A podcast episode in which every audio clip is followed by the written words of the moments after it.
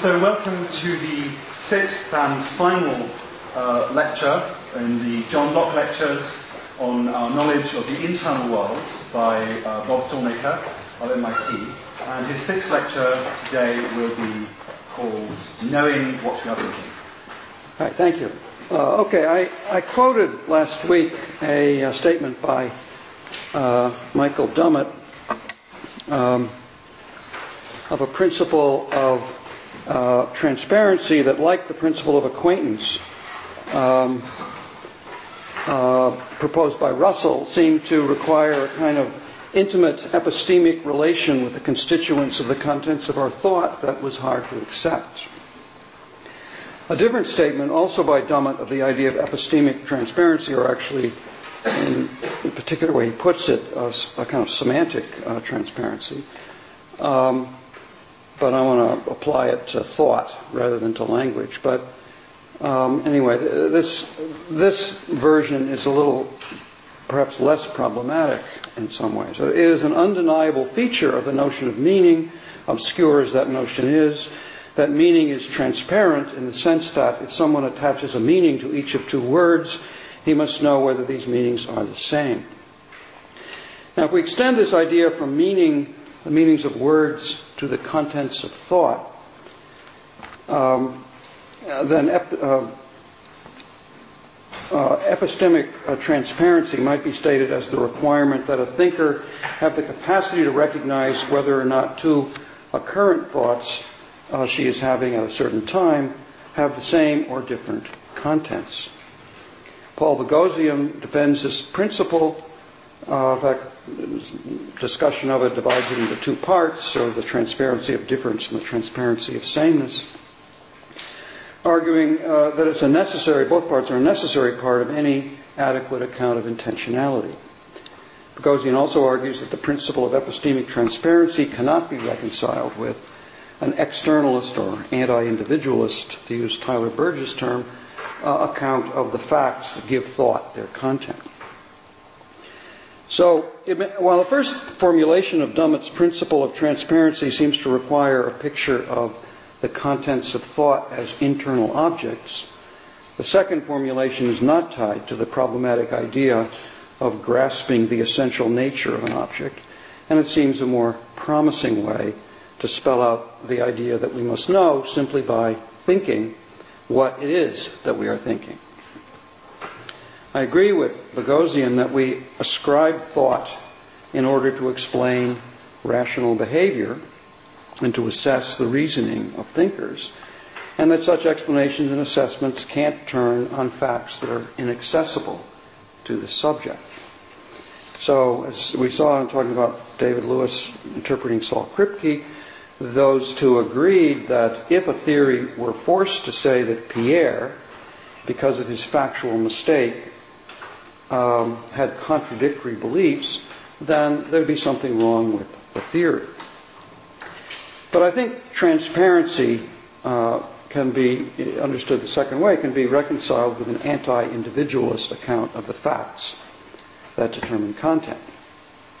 As with the puzzles about Lewis's account of the role of experience in eliminating possibilities, I'm going to suggest that the puzzles about knowledge of content involve a mixing of internal and external perspectives. Sort of an inapt mixing of the two. And that if we give a thoroughly externalist account both of knowledge and of the role of content in the characterization of states of mind, we can explain what we know and what we don't know about what we are thinking. Okay, now the argument of Boghossian that I want to focus on concerns a twinner um, thought experiment. Um, I'm going to use Boghossian's example since it's his argument that I want to discuss, but I think the example involves an unnecessary amount of, of fantasy or science fiction or something. The same point that the story makes could have been made with a much more down to earth case about which intuitions might be clearer. And I'm going to, when I get sort of done discussing the structure of the argument, describe some more homey examples that have a similar structure. But first, I'll tell his story, which derives from an example that Tyler Burge first gave, and sketch Boghossian's argument. Then I'll say how I think the argument should be diffused, and after quickly sketching a few less exotic examples, say what I think the moral of the story is. Then I'm going to conclude with some very general impressionistic remarks about the picture, the overall picture that I've been trying to paint in these uh, lectures. Okay, Twin Earth in uh, Boghossian's story is not a counterfactual world, but rather a part of the actual world. The story concerns an unfortunate earthling, uh, Peter, uh, who is suddenly and unwittingly transported to Twin Earth. Where Twin Earth is Putnam's Twin Earth. Where he suffers no discernible disruption in the continuity of his mental life, but happily lives out the rest of his days, never discovering the relocation that he has been forced to undergo. Okay, that's the story. Now it's clear, as, at least if we make the usual assumptions uh, about the moral of the original Putnam Twin Earth thought experiment, it's clear that the thought expressed with the word water that Peter thinks when he first arrives on Twin Earth, the thoughts he expresses are thoughts about water and not about twin water, the Twin Earth substitute with chemical composition XYZ. When immediately after the unwitting switch, Peter looks out on a lake which is actually filled with XYZ rather than H2O, he forms the false belief that there is water in the lake. But after a certain amount of time goes by, both internalist and externalist parties agree. And as I say, it was originally Tyler Burge's story, uh, um, something like this, and, and he um, said, acknowledged this is the result. It seems intuitively right to say that the thoughts Peter would express with the same word water would come to be thoughts about twin water. At the later time, that after he's lived for many years on, on Twin Earth, when he looks out at the same lake and thinks a thought that he would express the same way, his thought is one that is true if and only if there is XYZ or twatter, whatever you want to call it, in the lake. Now, this kind of thought experiment has come to be called a slow switching scenario. There are two switches. First, Peter is switched from one environment to another without knowing it. The, and then the intuition is that a second switch, this time in the content of his thought, will follow sometime later. Okay, now I'm going to sketch a simple model of the story just to sort of set up a way to think about it uh, using the kind of representation of a state of belief in terms of possible worlds that I've been using uh, throughout.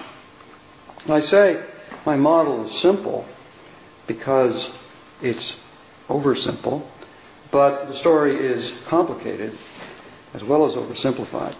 So I'm not, I'm not going to talk about all the details, but I hope the pictures will make clear uh, what the general uh, what the general idea is.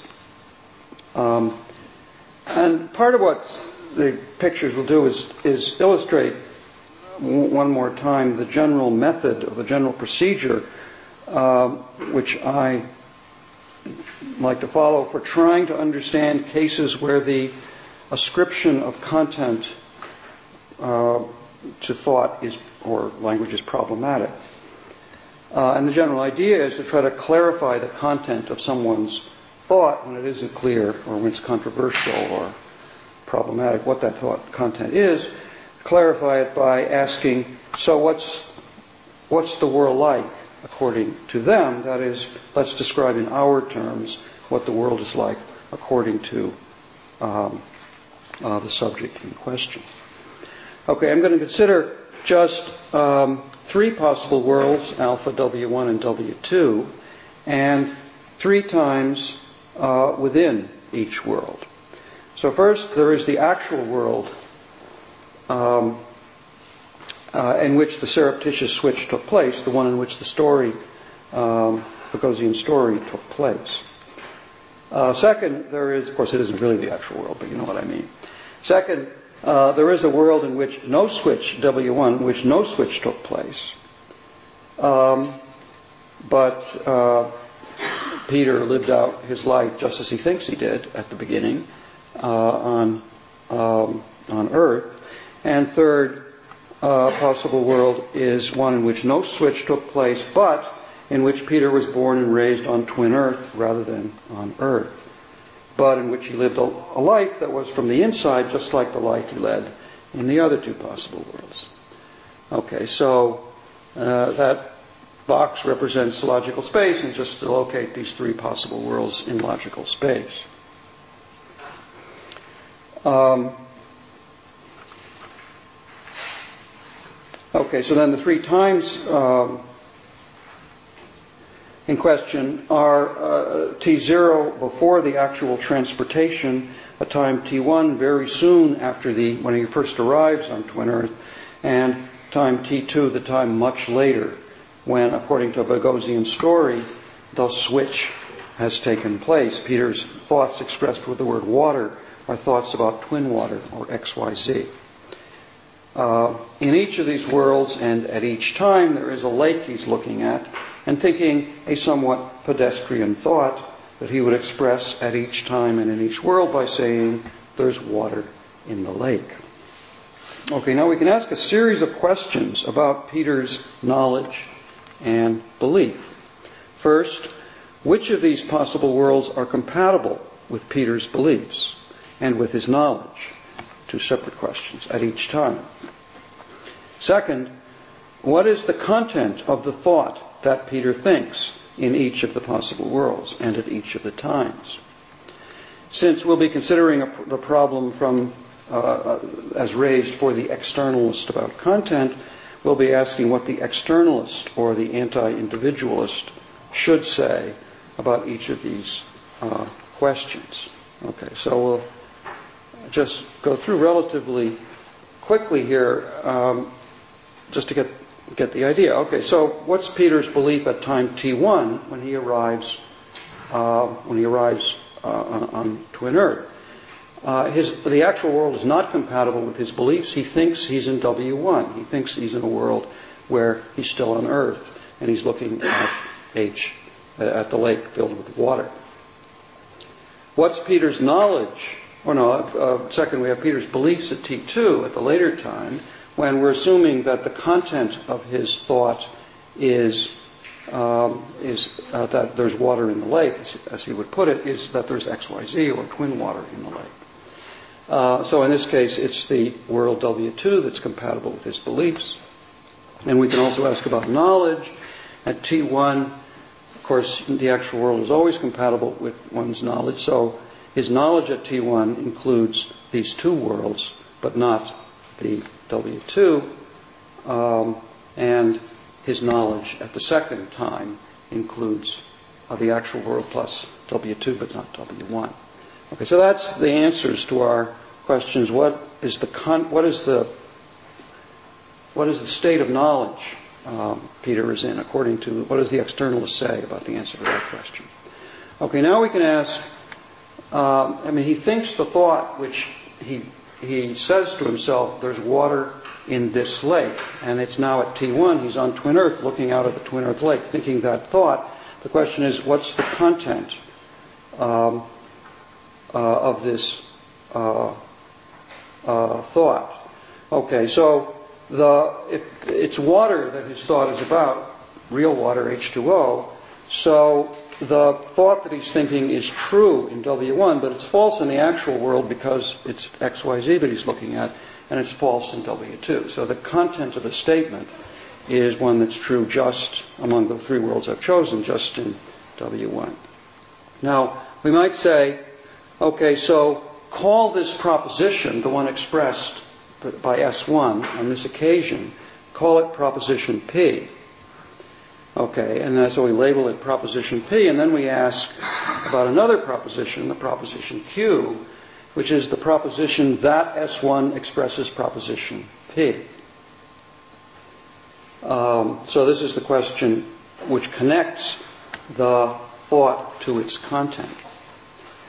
Uh, and then we can ask, so what, uh, what, in what possible worlds is proposition P, rather proposition Q, um, true? So the answer is, in the actual world, he's thinking the thought that's about water, and in world W1, he's thinking the thought that's about water, but in W2, he's not thinking that thought. So the proposition that Q, uh, the proposition Q that S1 expresses proposition P is um, false in W2, but true in the other two uh, worlds.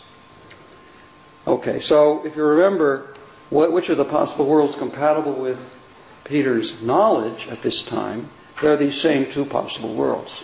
So therefore, um, since Q is true in all possible worlds compatible with what Peter knows at T1 in the world, in the actual world, therefore Peter knows then what the content of his thought is.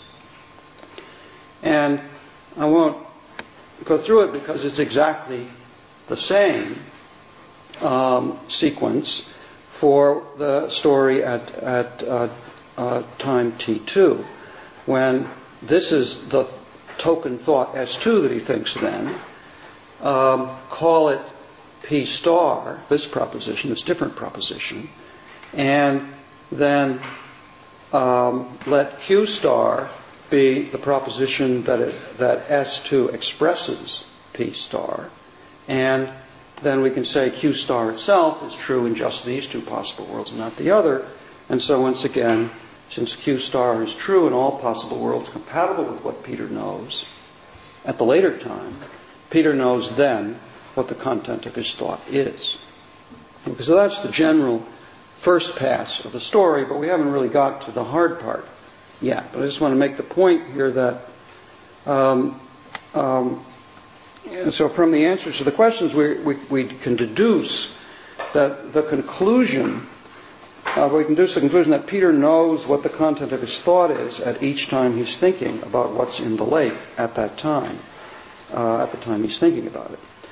And the reason we get this result is because in each of the possible worlds that is compatible with his knowledge at the time, the content of his thought is the same as it is in the actual world.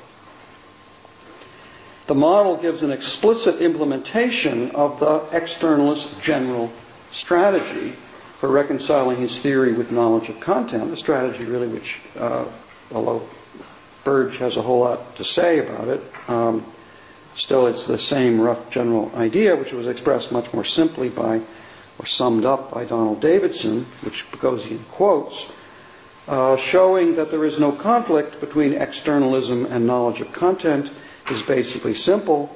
It depends on realizing that whatever is responsible for the contents of our thoughts, whether known or not, is also responsible for the content of the thought that we have the thought. Okay, so that's um, um, um, that's a kind of just quick uh, summary of that.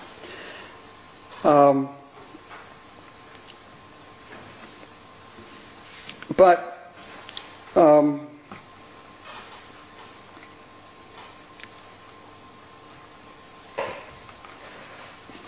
The externalist strategy is more problematic, Boghossian argues, when we consider not just the simple sort of focusing on each particular time, but ask about Peter's thoughts at one time about his thoughts at another time. So suppose Peter considers what the content of his thought was at an earlier time. That is, he's considering at time T2, he's remembering his thought at T1.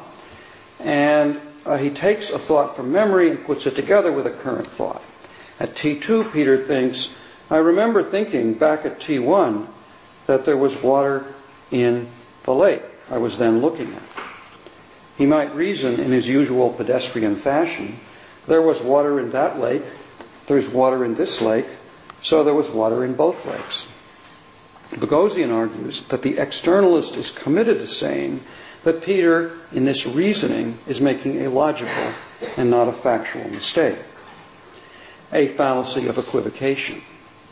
Since the two water thoughts involve distinct concepts that Peter treats in his thought as the same. Now, the issue is what the relation is between the content of Peter's thought at the earlier time uh, there is now water in this lake, and the content of his later thought when he is recalling the earlier thought and thinking there was water in that lake. Boghossian argues that they must be the same. And if he is right, then we have a violation of epistemic transparency because we have two, uh, two thoughts that have different content, but he, he thinks they have the same content. But the externalist doesn't have to grant this. There's no question that Peter thinks that the earlier thought has the same content as the corresponding current thought taken from memory has. And, but he might be mistaken about this without violating transparency. No one thinks that we have special access to what we were thinking at an earlier time. So the externalist says that the earlier thought about what was in the lake was about H2O, while the later thought about the earlier event, the memory thought, was a thought about XYZ. Peter is making a factual mistake when he says or thinks at the later time a thought that he would express by this way. At the earlier time, when I said to myself, there was water in this lake, I was thinking that there was water in this, in that lake. His reasoning, the externalist argues, is logically fine. It's just that one of the premises is false. And to allude to the notion of reflexive content um, that Perry talked about and to the way in which I've been talking about the way you have to take account both of the uh, the sort of what's on the surface subject matter of what one's talking about and the relation between yourself and the subject matter. The factual mistake in this case is a reflexive kind of mistake. Peter makes a factual rather than a logical mistake when he says, based on memory, that there was water in that lake then. But Boghossian replies to this surely memory failure is not the point. It is, he says, a platitude that if X knows that P, uh, uh, this is Boghossian's platitude, if X knows that P at T1, and if at some later time T2, S remembers everything S knew at T1, then S knows that P at T2. It's a platitude about memory. Now, Boghossian is surely right that it would misdescribe the situation to say that Peter's memory failed. And what he calls a platitude certainly sounds like one, though there are different ways to understand what it says. And some of his ways of talking about what happens when, um, in the dynamics, when things change over time, when we talk about the Sleeping Beauty uh, case. There are ways to put some sort of uh, straightforward description of the case which are which involve later thoughts about earlier thoughts, which uh, in problematic cases are misleading. Um, but what one might say here is that there are other ways for knowledge to change over time than by learning and forgetting.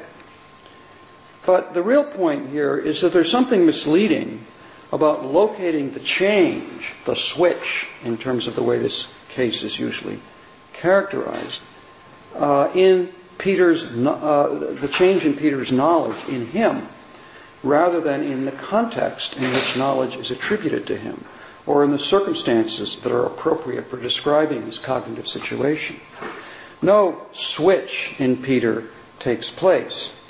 What happens is that at the later, but not the earlier time, Peter's capacities and dispositions are more naturally described as a function of the substance XYZ rather than the substance H2O.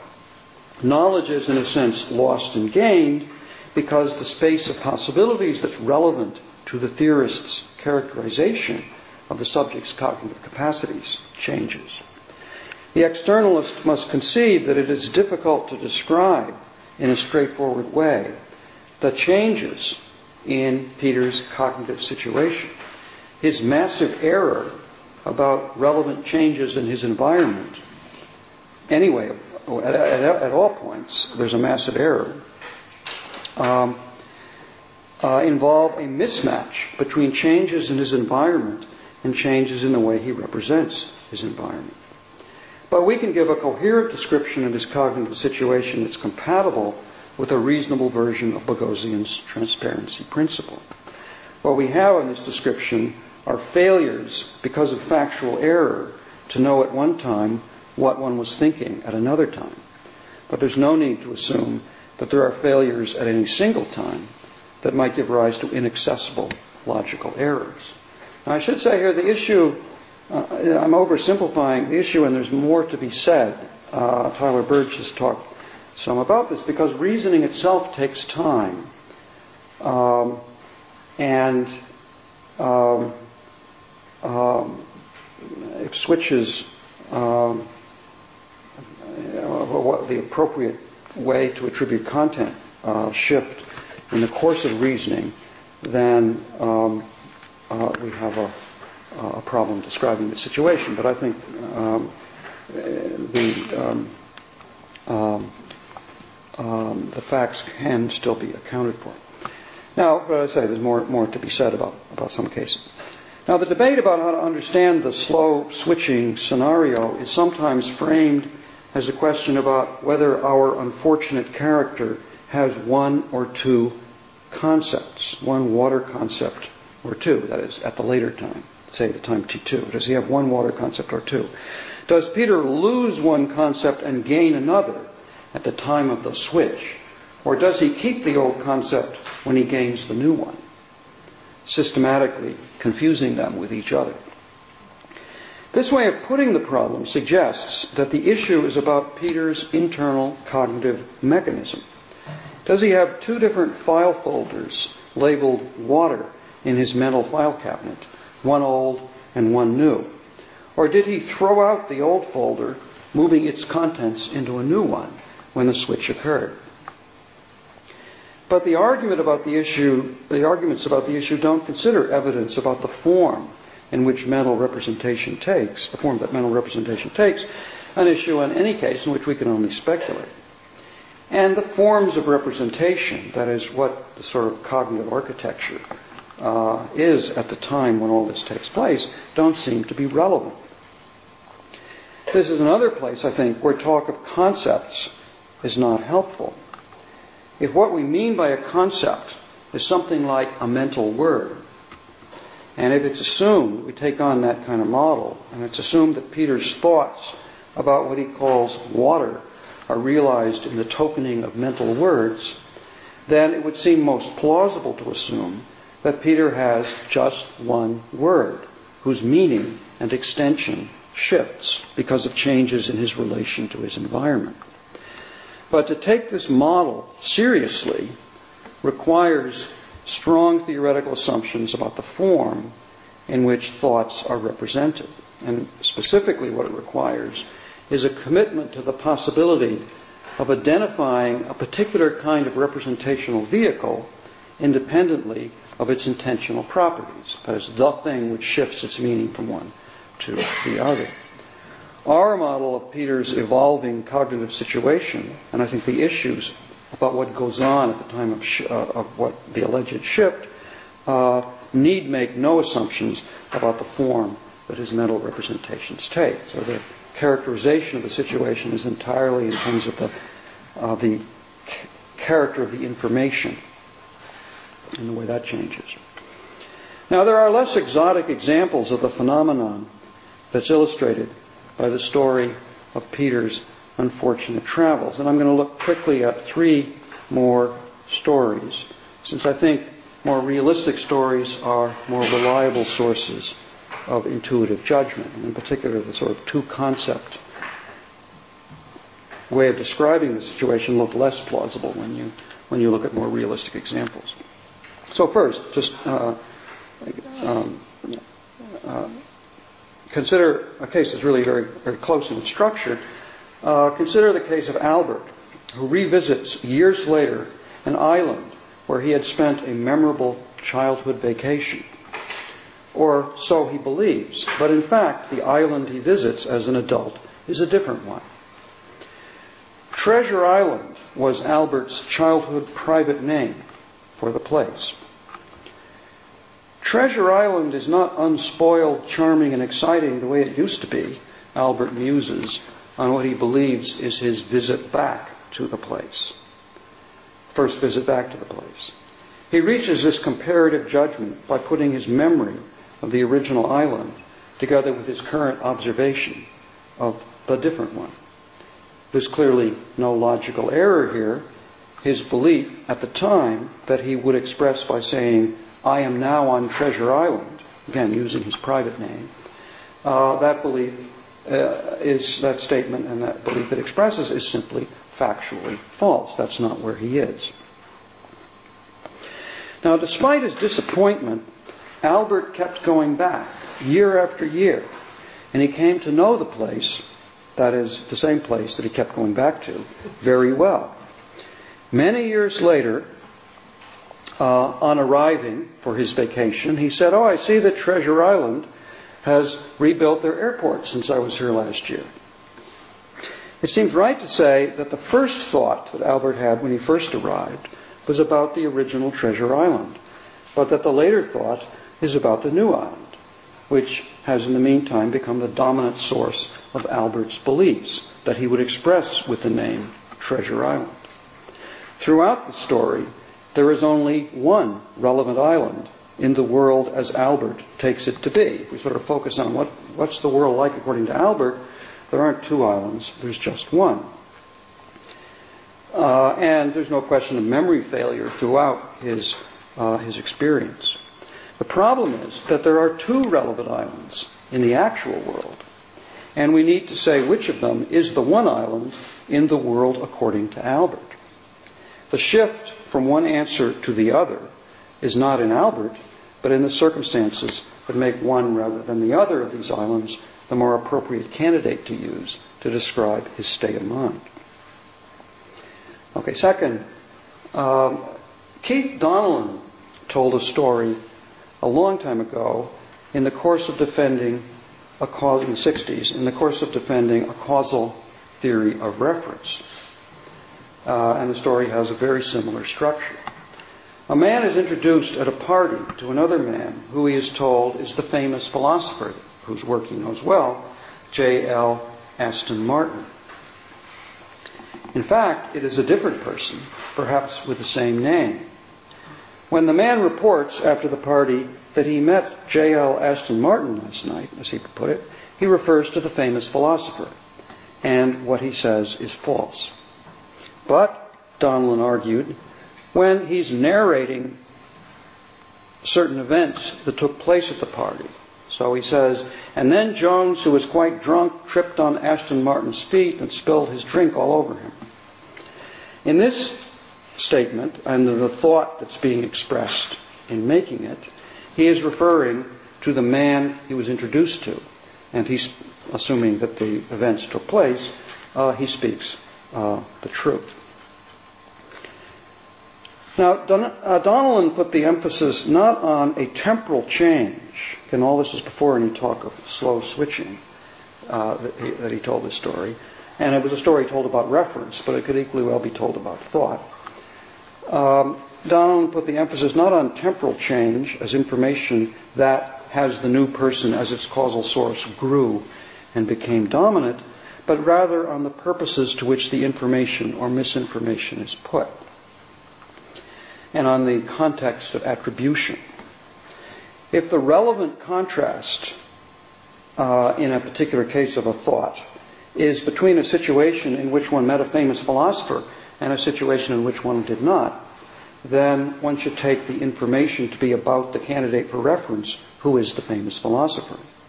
While if the relevant contrast is between one or another kind of event uh, that took place at a given party, then one should take the content of what is said or thought to be about the relevant person at the party. There need be no stable temporal switch in the man's cognitive state, um, although Donald did go on to say, if you don't like that story, let's talk about how these guys become good friends, and years, years later, he still doesn't realize that it's not the famous philosopher. Uh, so it does have a little bit of the flavor of the slow switch uh, story. But anyway, there need be no stable temporal shift. Uh, so if we were to force the issue into the one concept or two mold, we'd have to say that the subject has both concepts at once and has beliefs at one time both about the famous philosopher and the man he met at the party. But one should still not represent his reasoning as involving unwitting equivocation. In any one context, we should take his belief to be about the one man or about the other. So finally, uh, an example with a slightly different structure, but one that connects with the issues about self-locating belief that I talked about. And I'll leave it to you, if you like, to draw the pictures to uh, see how this goes. But I hope you get the rough uh, idea. Uh, Alice tells Bert at the Saturday night party at about 11 p.m. that tomorrow is her birthday. Later in the evening, say about 12:15 a.m., Clara tells Bert that tomorrow is her birthday. Bert, mistakenly assuming at this later time that it is not yet midnight, or just taking for granted that it's not yet midnight, thinks, what a coincidence. Alice and Clara have the same birthday.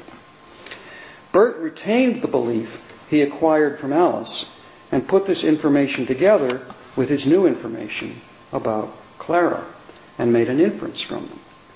Both Clara and uh, both Alice and Clara, in telling him that tomorrow was uh, their birthday, spoke the truth in the circumstances in which the statement was made. But the conclu- and Bert then formed a belief based on those statements. But the conclusion Bert drew from accepting their statements was false. Did he make a logical error? If we describe the world that Bert takes himself to be in, and again, recognizing that in describing the world as, we, as Bert takes himself to be in, we have to locate those statements within the world. Uh, and they were made at a different time in the world, according to Bert, than they were made in the actual world. Um, um, if we describe the world as Bert takes himself to be in, along with where he locates himself in that world at the time he makes the inference, we can see the factual mistake that he's making. That is, uh, it's a perfectly good possible world, coherent and consistent, that he takes himself to be in. It's just not the actual world. Now, the most uh, prominent um, examples of identity confusion in the philosophical literature about propositional attitudes are cases where one thing appears to the thinker in two different guises. Hesperus and Phosphorus, Ralph and Ortcutt, Pierre in London, Superman and Clark Kent, Wow and Fred. But equally interesting are cases of two things in the actual world merged into one in the world according to the thinker, sort of the reverse kind of identity confusion. Slow switching cases, as well as the variants I've described, are just um, examples uh, of this kind. Um, now, as I interpret him, Boghossian's view of the target of his criticism, when he's arguing that there's a conflict between anti-individualism and and privileged access or principles of transparency. Um, the target of his criticism is an essentially internalist picture, even though it's the externalist he's criticizing, but with an externalist component grafted onto it. Uh, Boghossian assumes that our thoughts are something like, implicitly at least, are something like internal sentences, and that the privileged access that we have is access, um, like some kind of perceptual access to these uh, to these mental sentences. Uh, so we have access to them because they're part of our internal mental world. But and this is the externalist part of his characterization of his target, these mental sentences, individuated by their content, according to the externalist, have essential properties that are extrinsic to the mind, and so are not accessible. The objects, given that they have those essential properties, are not accessible to the person who's thinking the thought. The person has access to the vehicle, but not to the content. But we shouldn't think of access to our thought as access to an internal vehicle of thought. According to a more thoroughgoing externalist picture, we should think of the representation of states of knowledge and belief and the contents of occurrent thoughts something like this way. Um, thinkers are things with a capacity to make their actions depend on the way the world is, and with dispositions to make their actions depend on the way they take the world to be. Theorists and attributors of thought characterize these capacities and dispositions by locating the world as the thinker takes it to be in a space of relevant alternative possible worlds.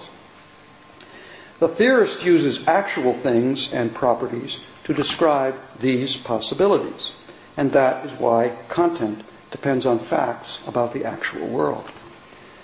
These things that attributors use to describe the possibilities will always be things that have essential, uh, essential natures. Everything does. And it may be that both the attributor and the thinker being described are ignorant of these essential features. When the way the world actually is diverges from the way the thinker takes the world to be with respect to the identity and nature of things, and in particular, when the thinker conflates distinct things or thinks of one thing as two in the way in which one does in the standard of cases, it may be difficult to find a way to characterize a world according to the thinker that's apt for describing the thinker's cognitive capacities and dispositions. But our descriptive resources are rich and flexible, and in context, we can usually find a way. What counts as a correct description of the world according to the thinker may depend on the attributor's context. A principle of epistemic transparency is satisfied, according to this picture, in context, not because the thinker is directly acquainted with an inner object that has an inner content, essentially, but rather because an apt description of the thinker's cognitive state, if it is to explain the rational capacities and dispositions it is intended to explain, must represent the way the world is according to the thinker in a way that satisfies that constraint. So the rough idea is that it's a, it's, there's a constitutive relation between uh, the content of a thought and the content of your thought about the thought, and that's what uh, is the foundation for the principle of transparency. All right, now I've been promoting throughout these lectures a certain very general picture, an externalist perspective on a subject's point of view. I've also been promoting some apparatus that I find useful for articulating um, uh, this uh, picture. But, and, and, for clarifying some problems that uh, the picture raises. The apparatus, the possible worlds framework, and the sort of um, uh, labeling labeled worlds uh, self-locating belief picture aim to provide a way to represent an objective conception of the world as it is in itself, an absolute conception, it, again, to use Bernard Williams' term, and also to provide resources for clarifying the relation between such a conception and the perspectives of subjects who are part of the world according to our objective conception and who have the capacity to experience and think about it. I think the apparatus helps to sharpen the issues but it must be acknowledged that it also reveals some tensions in the picture that are not fully resolved. I'm going to conclude uh, today with some very impressionistic remarks that take us back to the general issues that I talked about uh, at the beginning. Now, the critics of, um, I think a bunch of um, the critics of the uh, internalist picture that I caricatured in the first lecture like to talk about it in mythic terms. Wilfrid Sellars' phrase, the myth of the given, has resonance, even if it was never entirely clear exactly what he, uh, what, what, what, he thought the myth uh, was. I'm going to quote two places that use an authentic myth to highlight one aspect of the internalist picture. And this is the myth of the Garden of Eden. So first, uh, from one of my favorite contemporary uh, writers, American writer fiction stories uh, and novels. Adam's one task in the garden had been to invent language, to give each creature and thing its name. In that state of innocence, his tongue had gone straight to the quick of the world. His words had not been merely appended to the things he saw, they had revealed their essences, had literally brought them to life. A thing and its name were interchangeable. After the fall, this was no longer true. Names became detached from things. Words devolved into a collection of arbitrary signs. Language had been severed from God. The story of the garden, therefore, records not only the fall of man, but the fall of language. And of course, most of the talk of language in philosophical discussions is cover for talk about the intentionality of thought.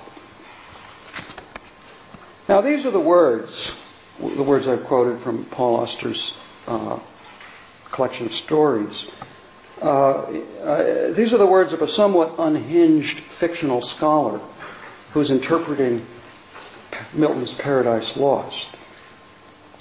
David Chalmers, who is neither unhinged nor fictional, uh, quite independently uh, used the same myth in the same way in a, uh, at least one philosophical uh, paper and connected it more explicitly with philosophical issues about perception uh, and representation. So this is Chalmers. And this is stri- struck by the, by the parallels here. In the Garden of Eden, we had unmediated contact with the world. We were directly acquainted with objects in the world and with their properties. Objects were presented to us without causal mediation, and properties were revealed to us in their true intrinsic glory. When an apple in Eden looked red to us, the apple was gloriously, perfectly, and primitively red. The qualitative redness in our experience derived entirely from the presentation of perfect redness in the world. Eden was a world of perfect color, but then there was a fall.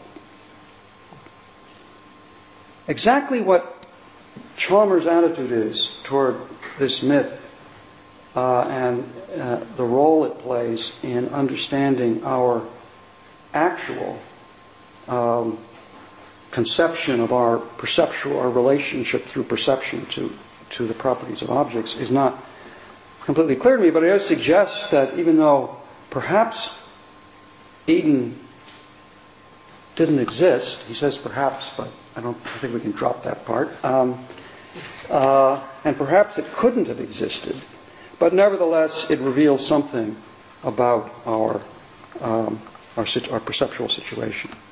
Anyway, the philosophers I've been talking about I haven't been talking about Chalmers very much, but he certainly fits within this, uh, this uh, uh, internalist picture. Uh, mainly David Lewis, I've, I've been uh, focusing on. Um, anyway, these philosophers, Boghossian and others, but anyway, these philosophers know that we're no longer in the garden.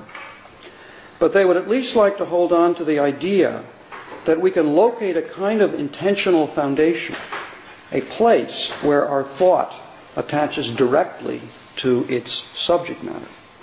In the garden, according to this way of understanding the myth, we were directly connected to things in the outside world. But after our expulsion from Eden, we were connected in this way only to the materials within our separate internal worlds, to the qualitative character of our experience, and to the contents of the thoughts that we spin out of these materials. On this picture, you think of uh, a sort of retreat uh, into our internal world, which is a familiar part of the sort of internalist uh, uh idea. Um, the idea of separation and alienation from the world that comes with the myth seems apt. Now, one way to see what I've been trying to do in these lectures has been to undermine the foundationalist picture by undermining the idea that we have the, this kind of direct connection of the kind the picture requires, even to the contents of our minds. That's not the right way to understand uh, that relation. The point, of course, is not that we are even more alienated from the world than the internalist thinks. It's that we need a different way of thinking about what it is that connects our thought with its subject matter. A view of ourselves not as separated from the external world, but as embedded in it and interacting with it. That's our starting point. Now, as I noted in the first lecture, this kind of externalist shift with its rejection of the foundationalist starting point is a familiar theme that's taken various forms and that shaped many of the philosophical debates of the 20th century.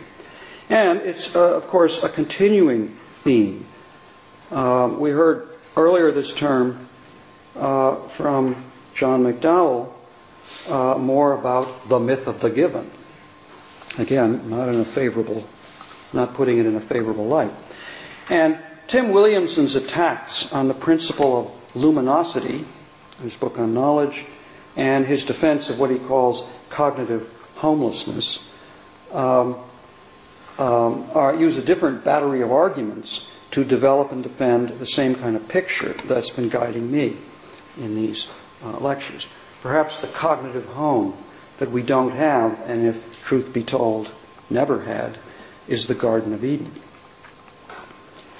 But the externalist shift and the rejection of a foundation uh, brings its own set of problems, and perhaps uh, the shift is the shift in view is naturally seen, as the myth suggests, as a kind of loss of innocence.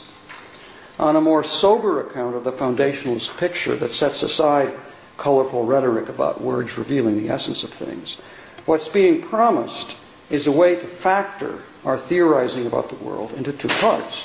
First, we form a priori a conception of the logical space of possibilities, stipulating what we shall mean by the words we use to describe the possibilities or perhaps to construct the possibilities. We then gather evidence to discover where in that space of possibilities the actual world is, uh, where it's located. If we could theorize in this way, that is, if we could sort of find um, uh, find a general, we, we, would have a general platform on which any disputes about the facts or about deductive relationships could be clarified and settled by methods that were neutral between any issues that might be contested. The central problem with this picture is that the meanings of our terms and the contents of our thoughts are determined by facts about our causal relations with things in the world and with their properties and with the relations between them. So there isn't any general way guaranteed to be neutral to describe the space of possibilities in which we're trying to locate the world, or to char- eh, nor is there any neutral way to characterize the nature of the evidence that would do the work of locating um, uh, the world in that logical space. We need, in order to sharpen and settle any particular dispute, a context in which we can separate, relative to that context, substantive from semantic issues. Issues about how we characterize the space of relevant possibilities, uh, distinguished from issues about where in the space the actual world is to be located. But there is no general procedure for finding such a context. The task of doing so needs to be carried out on a case by case basis, and there's no guarantee that it will succeed. This essential contextualist feature of the account of rational debate and inquiry gives rise to a general worry that the externalist shift may involve a retreat from a robust realism. The externalist, the philosopher who begins in the middle, rejects a demand that his metaphysical commitments be justified from within, but he must accept the demand, as we talked about, I talked about the first time, the demand that his overall philosophical conception be in harmony with the possibility that the subjects in the world as he takes it to be, which include himself, should be the kind of thing that can have a conception of the kind that he is, uh, is promoting. This demand for harmony requires that we recognize that, uh, that is when we sort of apply the general contextualist picture back to ourselves, uh, requires that we recognize that the theorist defending this general contextualist account of knowledge and representation, is himself characterizing the world by distinguishing between relevant alternatives in a particular philosophical context. I think the essentially contextualist account of knowledge and of our intentional relations to things, the things we think about, can be reconciled with a realist interpretation of knowledge and thought, but it takes philosophical work to do it. The central aim of the machinery for characterizing representational states that I've been promoting, the possible worlds framework, the account of self-locating belief, and of the representation of context, the, for, the formal representation of context. Um, the central aim is to clarify this issue by being as explicit as we can about the relation between a conception of the world as it is in itself and the features of representation that essentially involve the subject's perspective on the world, and by providing resources for connecting the content of what is said, thought, or known in one context with what is said, thought, or known in another. One reason it's useful to think of propositions as functions from a given domain of possibilities, possible worlds to truth values, is that this conception allows one to make sense of the idea that the content of what is said or thought may be defined relative to narrower or wider domains of possibilities. So a proposition, understood in this way, may be a piece of contextually local information or it may be a piece of information that can be detached from the local context and applied more widely. And we can see propositions of the latter kind, the more stable kind, as extensions of propositions of the former kind, so we can compare them. The framework aims to give resources for explaining how we calibrate the information expressed or thought in different contexts by a subject over time or by different subjects in different situations at different times. But it also recognizes that it's not, uh, there's no sort of easy and obvious way to do that in, in, in all cases. We begin, it's natural to think, in more local contexts, talking and thinking about ourselves and our immediate perceptual environment. We then develop means for expanding our representational resources and for incorporating information from different contexts into more inclusive contexts. Doing this will involve representing ourselves. Part of the means we use to do this is to represent ourselves and our local contexts within a more robust and inclusive context. And representing in our conception of the world as it is in itself our relations between ourselves as objects in the world and the things that we represent. So it involves, in particular, what John Perry called reflexive content. Uh, in the end, we must recognize that even our most stable and robust representations have the content that they have in virtue of our relations to what we represent. So, just take an example Tom Nagel alludes to. Uh, we distinguished in our account of self locating belief between a local representation of a time as now or today, and how we understand that, from an objective representation as 10 a.m. or Tuesday. And we needed that distinction in order to represent cases where a person doesn't know what time or day it is. But our objective labels for times got their reference from certain events and processes that stand in certain relations to us. This does not prevent us, even in the most local context, from thinking about the world as it is in itself. Now, I argued uh, at the beginning, at the end of the first lecture, that uh, there, I supposed a certain dilemma or sketched a dilemma that Bernard Williams posed for the absolute conception of reality. And I suggested that that dilemma can be diffused if we're careful to distinguish representations from their content. But Williams' way of putting the dilemma did capture, I think, something right about the problem we face in developing our conception of an objective world recall uh, his a little bit of his discussion, he said, We have two subjects, A and B, each with some knowledge of the world, and we might add, perhaps each in their separate contexts.